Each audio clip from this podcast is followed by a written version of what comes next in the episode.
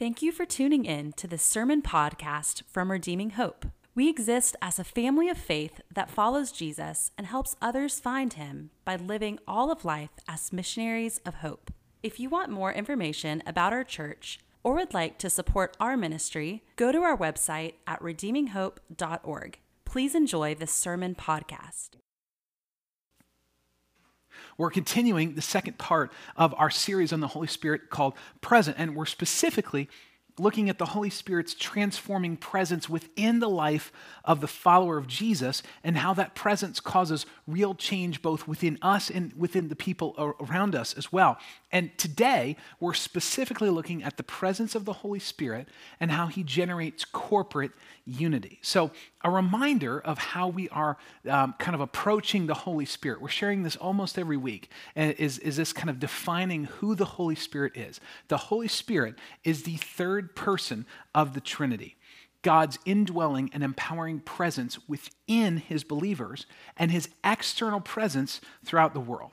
The Holy Spirit sustains and accomplishes what God the Father wills and Jesus inaugurates. So, uh, the Holy Spirit is like continuing the work that God has already ordained. He's already willed it to happen, and that Jesus has already done kind of the final act, and it's all through Jesus. But, but you know, as we think today, the topic today is about corporate unity. So when you think about the church, um, I would say that most people don't think of the church, do not think of the church as a healing, restorative, caring community. Now, if that is you, uh, I'm, I'm glad that it is you. But, but most people, um, unfortunately, have had experiences with the church, whether directly or indirectly, or maybe even through some cultural influence. Um, but, but the general culture, I would say, thinks of the church as damaging, divisive, and gossip filled. And I just want to say quite plainly and clearly at the beginning of this that there is good reason for that that there has been a history where the church has been damaging. The church has been divisive on certain issues. It has been um, oftentimes, unfortunately, known for how it talks about one another and how it, it seems to, uh, for lack of a better term, shoot its own wounded. And, and I want us to think about maybe a a different perspective of the church. I want to ask us a, a, challenging question to consider as we're walking through how the Holy Spirit brings corporate unity. What if the church could be different? My friends, what if we could carefully plant a church like, like planting a seed in the ground that would, that would take time, but that would grow into a healing, that would be a, a redemptive, joy infused, lovingly unified, caring community that embodied the hope of Jesus? And what if people that joined that church family um, that they join that church family not because of flashy lights. They join that family not because of fog machines or laser light shows or attractive banners. But what if people actually joined this family because of the joy of the people already in it? What if the joy of the people within that family was an attractant that was attracting people, that was encouraging people, that, that, that we would embody joy, that we would embody hope to such degree that people would be drawn to it like moths to a flame. Now, my friends, that would be a vision worth fighting for, wouldn't it? Well, today, this is our main point. Our main point for today is this that the Holy Spirit's presence within a community can transform individuals, you and me, into a unified family, joined together around a common vision to follow Jesus, to live in familial love for one another, and experience true and lasting joy together. Now, we're just going to be looking at three short points today. Um, we're going to look at the, the uh, united in a spirit led life, united in a spirit led vision, and united in a spirit led citizenship. So let's begin to look and see how the Holy Spirit, as, his pre- as he's present in our life, he actually brings corporate unity by looking at united in a spirit led life. Look with me at Philippians 1 27 as we kind of begin to look at this today. This is Paul writing to his friends. Only let your manner of life be worthy of the gospel of Christ, so that whether I come and see you or, an, or am absent, I may hear of you that you are standing firm in one spirit, with one mind, striving side by side for the faith of the gospel, and not frightened in anything by your opponents. My friends, Paul begins his letter his, at the end of his first chapter, actually, to, the, to his friends in Philippi, and he begins with a personal charge when he says, Only let your manner of life be worthy of the gospel of Christ. My friends, what he's saying is, is that individually, we need to live out what God has already done in us. My friends, you and I are called to be personally changed, and that actual personal change should impact us as a church. And this is so important for me. Um, living life worthy of the gospel is actually something that Jesus has already done for us. He's already modeled, he's already demonstrated, he's already walked in the shoes that he's calling us to walk in. He's already paved and, and carved the pathway of what that looks like. And we're simply called to follow in his steps. But my friends, as you and I read the scriptures consistently, as we spend time with Jesus, as we are being led by the Holy Spirit, as we spend time in prayer, as the Holy Spirit begins to speak to us and lead us individually, it actually begins to change the church. It actually begins to make our church family healthier, and it actually makes the body of Christ in the world healthier. So, our time with Jesus is important for community. And this is why I, I am so emphasizing spend time in the scriptures.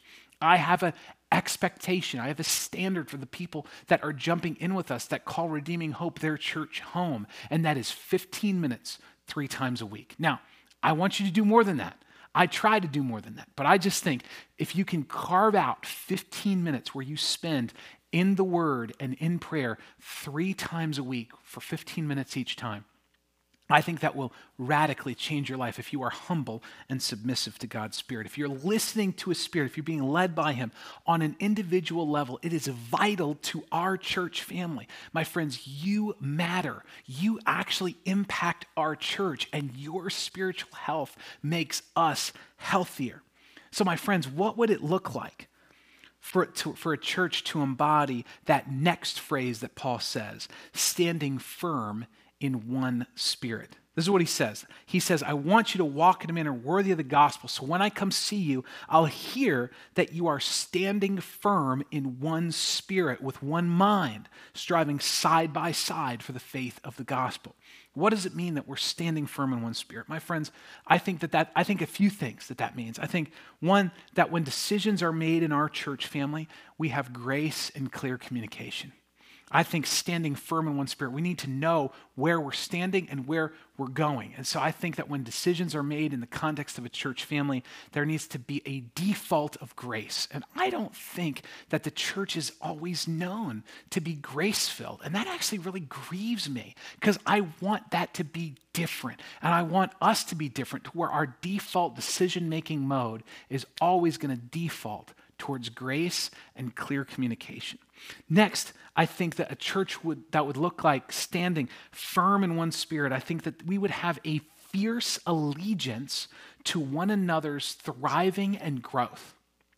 So we would be fiercely allegiant to one another, like we would be partners together, that we would be a loyalty towards one another, and that would be rooted in wanting to see each other thrive in our lives and then grow to be more like Jesus. Like, I honestly think that this is what a true, healthy church family that's led by the Holy Spirit, that's unified, looks like is we have a fierce allegiance to one another. We care for one another. We're for one another.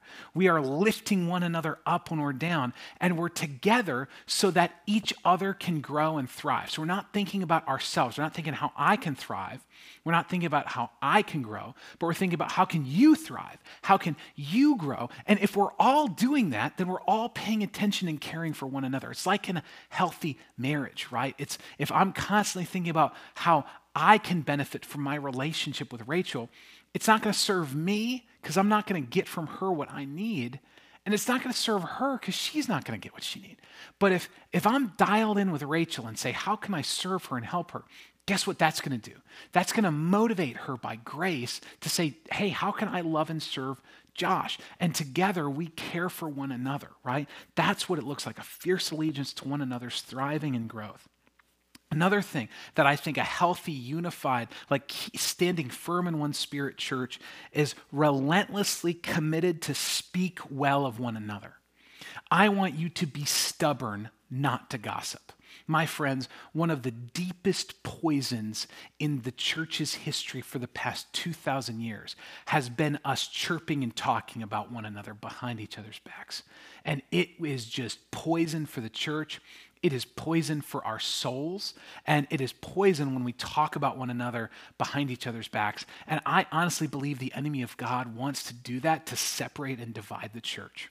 And so here at Redeeming Hope, we have a policy, and I enforce that policy religiously. I don't actually say that term quite often, but I do here. We don't talk about one another. So if you come to me and you have a problem with someone else in our church, guess what I'm going to tell you to do? Hey, go talk with that person directly. Hey, how can I help you guys get together? Hey, can I help you guys get together and just be a third party so that you guys can talk so that you can you can work things out uh, matthew 18 lays this out very clearly. Jesus gives us a clear pathway.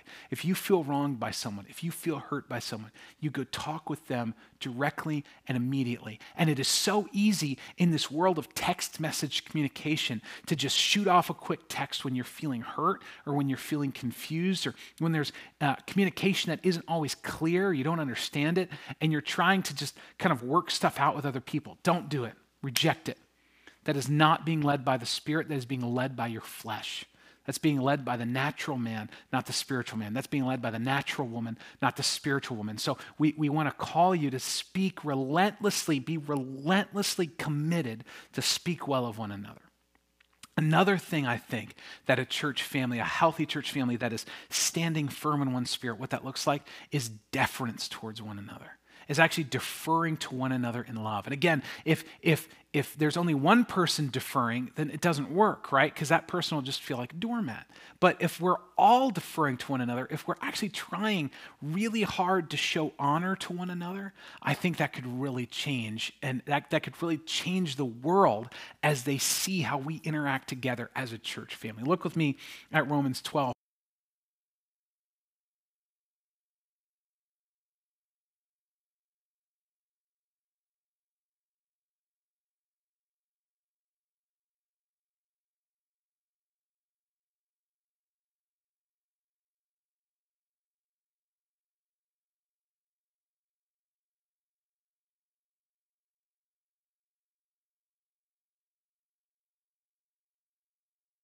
Grace in our language to one another, how we just lift one another up and encourage one another. My friends, this is what it looks like to strive side by side, shoulder to shoulder, covering each other's weaknesses. My friends, this is a community worth fighting for.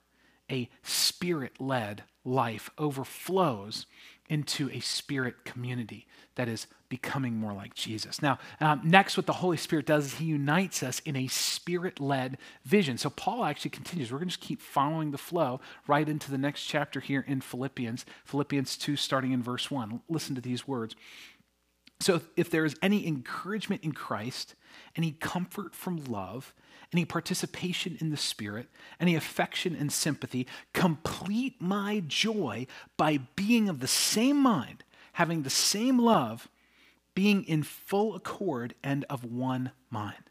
My friends, as we talked about just a few minutes ago, our, our manner of life is worthy of the gospel. And then he actually tells us what that means, right? Our manner of life is worthy of the gospel when we are encouraged in Christ, when we are comforted in love, when we are participating in the Spirit, when we are affectionate and sympathetic towards one another. And my friends, the joy is that you and I don't have to do this ourselves. All of this has been modeled by Jesus. All of this are, are, realities for you and me. All of these things that are here, being encouraged in Christ, comforted in love, participating in the Spirit, affectionate and sympathetic, all of these are now given to us as realities that Jesus has earned for us and is allowing us to experience because of his work on the cross. And now the Holy Spirit is allowing us to experience these things in our present reality. This is doable because Jesus has already done the work for all of these things. So he's saying, he very specifically says, if there is any participation in the Spirit, this means fellowship, this means communion. If you and I are individually partnered with the Spirit, then we will be of the same mind mind because we are following the same person, because the same spirit that lives within one believer is the same spirit that lives in the life of another believer. So if the spirit is leading one person to do something, he can't contradict himself. So he'll lead a whole group of people in the same direction. And that's what it looks like to be of the same mind. I really truly believe that is referring to vision. My friends, being of the same mind means moving in the same direction. It's having the same goals. It's learning the same language. It's celebrating the same things. Now, this doesn't mean homogeny. This doesn't mean that we all look the same, right? Our diversity models the gospel right? This also doesn't mean that we can't ask questions because, in order for us to be of the same mind, we actually have to go through the really hard work to wrestle with insecurity. We have to go through the really hard work of wrestling with questions as it relates to, hey, why are we doing what we're doing? Because we can't be of the same mind if there's not a space to ask questions. Then we're just mindlessly being obedient, right? He doesn't say, hey, be of the same mindless obedience. What he says is, be of the same mind, which is we have to thoughtfully express questions thoughtfully express concerns, thoughtfully give feedback on where we're going as a church family. And then that's how we'll actually work out our differences and be of the same mind. My friends, you and I are going somewhere together. This is, this is in unity. This is becoming more like Jesus. This is suffering well. This is finding encouragement in Christ. This is finding comfort in his love for us and loving one another. This is working, being in partnership, being in fellowship with God's Spirit who resides in all of us who are a part of the redeeming hope that have chosen to follow Jesus. This is expressing affection and sympathy towards one another. This is what it looks like. We are going in that direction. It's the vision of our church. My friends, we are going somewhere together. We are following the same vision. And, and this is why we actually share our vision weekly, because I want you to know if you want to be a part of our church family, where we're going. That is how we're of the same mind. Then he also says, having the same love. And the same love is Jesus. My friends, we love Jesus here at Redeeming Hope. We, we, we try to reject the love of success or growth. We try to reject the love of multiplication or movement. We try to reject the love of not appearing as if our lives are together. But my friends, we truly want to love Jesus, having the same love. So we have so the goal is that we are of the same mind. The goal is that we have the same love and then we're in full accord. That means that we are in complete agreement on what the win is. That's what I want. I want to define the win for us as a church family, and we're all in agreement. We're of the same accord. We're on the same page with what the win is. My friends, the win is our vision. Are we acting and living like a family? Are we following Jesus consistently? And are we really open to helping others find Jesus, regardless of where they might be? And are we doing all of those things like a missionary here in Clarksville, or wherever you might be?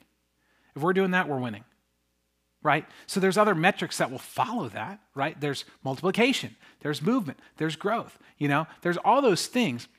But if we're doing those things, we're winning. And if you think we're winning when we're following Jesus and we're helping others find him and we're living like a family and we're doing all of it like a missionary in Clarksville, then we're of the same accord. We're, we're on the same page. That's what that means defining the win.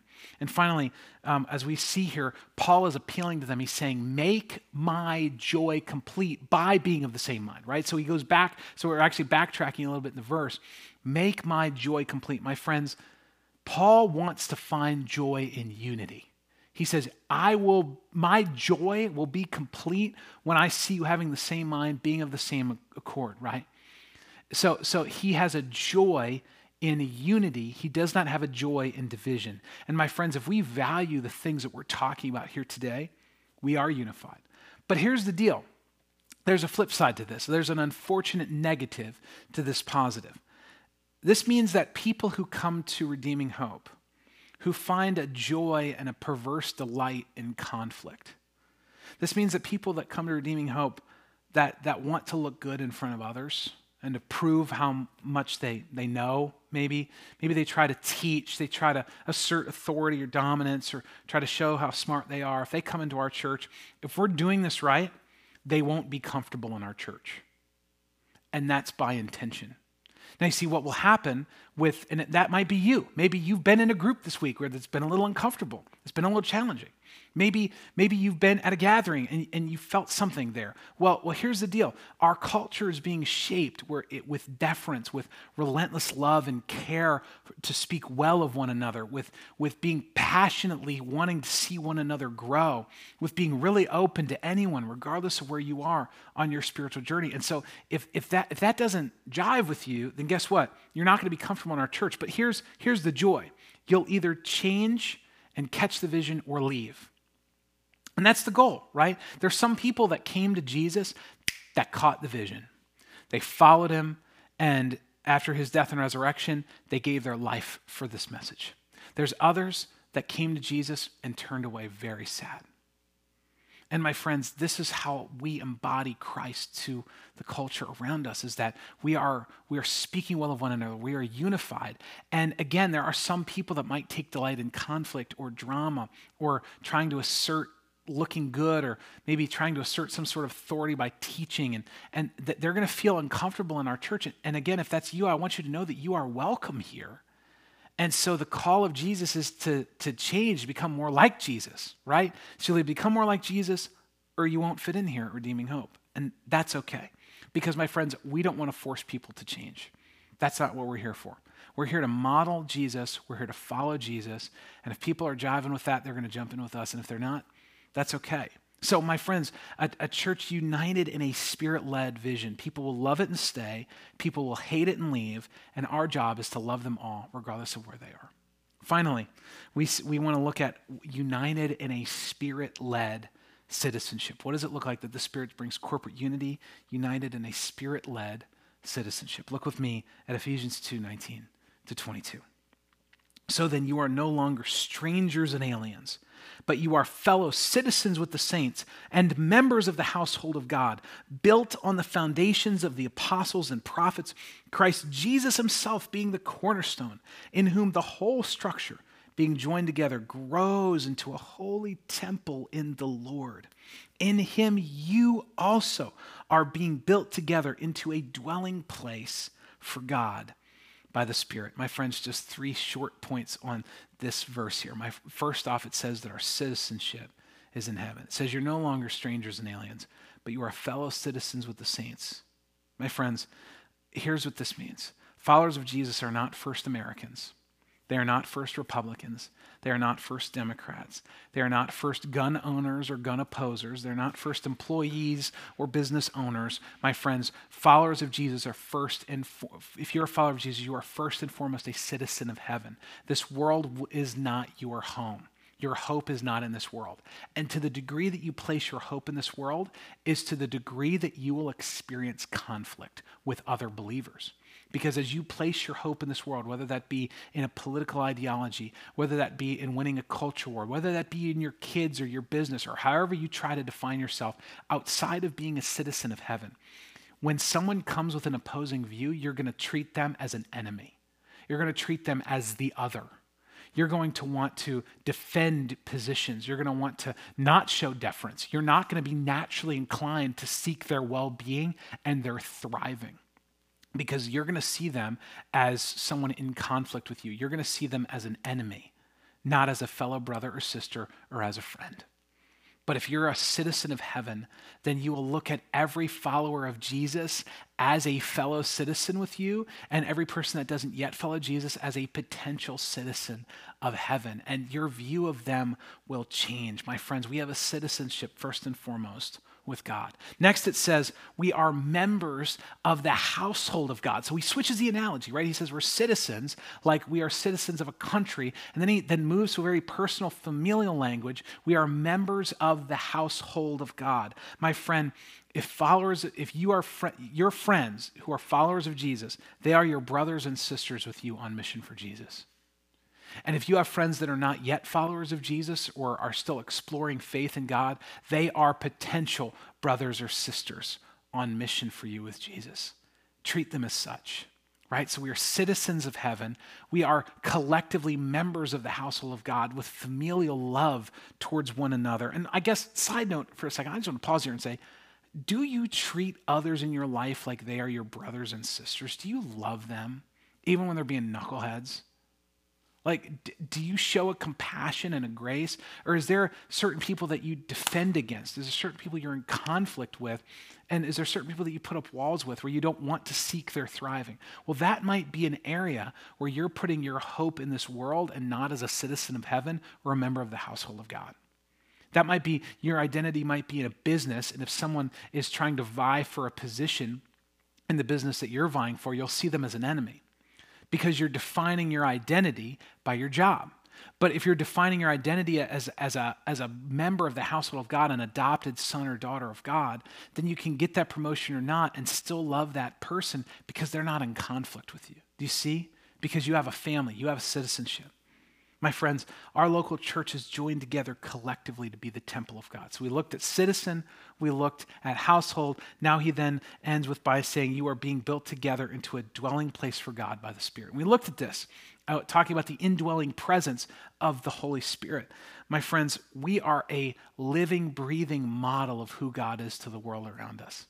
And it's not just individually as temples, because we talked about how the Holy Spirit resides in us. Now, He indwells us as a, and we are a temple of God, right? But then our church collectively, corporately, is a model of who God is to the world around us. And I'll just, I got to share this with you. Our, our, our leadership team got together this weekend for Redeeming Hope, and we just had a wonderful time sitting at my kitchen table, which is actually right there. And we prayed together. We, we got trained in corporate prayer and we prayed together. Um, we sang a song together. We read the scriptures. We did three questions discipleship together. We, we talked about vision. We talked about areas of need in our church. We talked about where we want to go. We talked about planning our first Sunday gathering. We talked about planning a youth event upcoming at the end of June. Like, we talked about all these things. It was amazing, right? And I left that meeting, and everybody else, I followed up with them later, they left that meeting feeling more encouraged than when they came in. That's how a church meeting's supposed to go. Like, I don't know what your experience have, has been with church meetings, but my experience wasn't always the best with that. And I just want to say, like, when we're healthy, when we're operating well, when we're living in unity, when we've got clear communication, when we're speaking well of one another, when we have conflict, we immediately address it. When all those things are happening, then when we get together, it's joy filled, it's confirming what God is doing. And it is truly a joy to go to a church meeting. You'd never think that, right? Growing up, if somebody said, Man, it's a real joy. I love going to church meetings, I'd say, You're crazy. But actually, when the Spirit is in it, when the Spirit is leading, when there's corporate unity, it really is a joy. And I can't wait for the next team meeting. And I even told the team, I said, we don't have to meet every month. But everybody's like, no, we want to keep meeting monthly because they said how valuable that time together was. My friends, together as a church family, we are growing into the dwelling place of God for the world around us to see. My, uh, going back to that Philippians 2 passage, Paul said, Complete my joy by being of the same mind. And my friends, when the Holy Spirit is truly present within a community, it transforms us personally and it transforms us corporately. It makes us more look like Jesus together. It makes us look like Jesus together. And my friends, joy is generated when decisions are made with grace and clear communication when we have a fierce allegiance to one another's thriving and growth, when we are relentlessly committed to speak well of one another, regardless of what we feel in the moment. Now, if you're joining us and you're not yet a follower of Jesus, I, I just want to tell you, you can be a part of this. You can be a part of this family. You can be a part of this household. You can be a citizen of heaven. You can have the Holy Spirit that, that resides inside of you, that guides you, that brings you personal life transforming change as you follow Jesus. But then it also brings you into a family. Like you can't do it on your own. Like you can't be a Lone Ranger Christian. And so, what we're inviting you, what Jesus is inviting, if you're not yet a follower of Jesus, is, is to follow him, not just for some far off heaven when you die, although that's amazing. But he's also inviting you into experiencing heaven now with a church family that's unified, that's broken, that's acknowledging our brokenness, that's relentlessly loving one another, committed to one another, caring for one another. Like, this is what you get when you choose to follow Jesus. And all you have to do is hear this message, believe that it's true for you, that you need the sacrifice of Christ on your behalf, and obey by making Jesus Lord of your life. And instantly, the Holy Spirit will come inside of you, right, to dwell within you, to make his home in you. But then he'll also lead you into a church family that is going to care for you and love you, regardless of, of the circumstances. Now, if you are a follower of Jesus, my friends, we can either accept or reject the Spirit's unifying work. And I want to encourage you, um, there's actually some ways we're going to put on the screen on how you can accept the Holy Spirit's um, unifying work in our church. The first is pray for one another in our church. My friends, if you are having a conflict with somebody, it's really hard to be mad at them when you pray for them. It's just really hard. You can still do it. And trust me, I have done it. I've prayed for people and been mad at them, like seriously. However, it's really hard to pray for people genuinely and be mad at them. So pray for people. Pray for one another in our church. Next, be relentlessly stubborn to speak well of one another. If you have a problem, go to the person directly and immediately. Just go to them directly and immediately. Talk to them, clarify it. It's almost never as bad as you think it is, and it would be so much better than holding off because it just will build in your mind. So if you have a, be relentlessly stubborn to speak well of one another. Next, be fierce in your love and pursue others' growth. I really want you to think about the growth of other people. When you're in the midst of conflict, if you're in a group and you're feeling tension, just think, how can I help everybody else here grow? And if we're all thinking that, then we're all going to be cared for and we're all going to grow and look more like Jesus. And finally, let the Holy Spirit in personally, and you will help us be shaped corporately as you follow the Holy Spirit personally, you change our church. And I just want you to know you matter. You matter to our church. You personally matter to our church because when you're healthy, our church is healthy. When you're healthier, our church is healthier. My friends, the Holy Spirit's presence within a community can transform individuals into a unified family, joined together around a common vision to follow Jesus, live in familial love for one another, and experience true and lasting joy together. My friends, isn't that a family worth fighting for? Thank you for listening. We gather every Sunday at the Clarksville area YMCA. For more information, please go to our website at redeeminghope.org.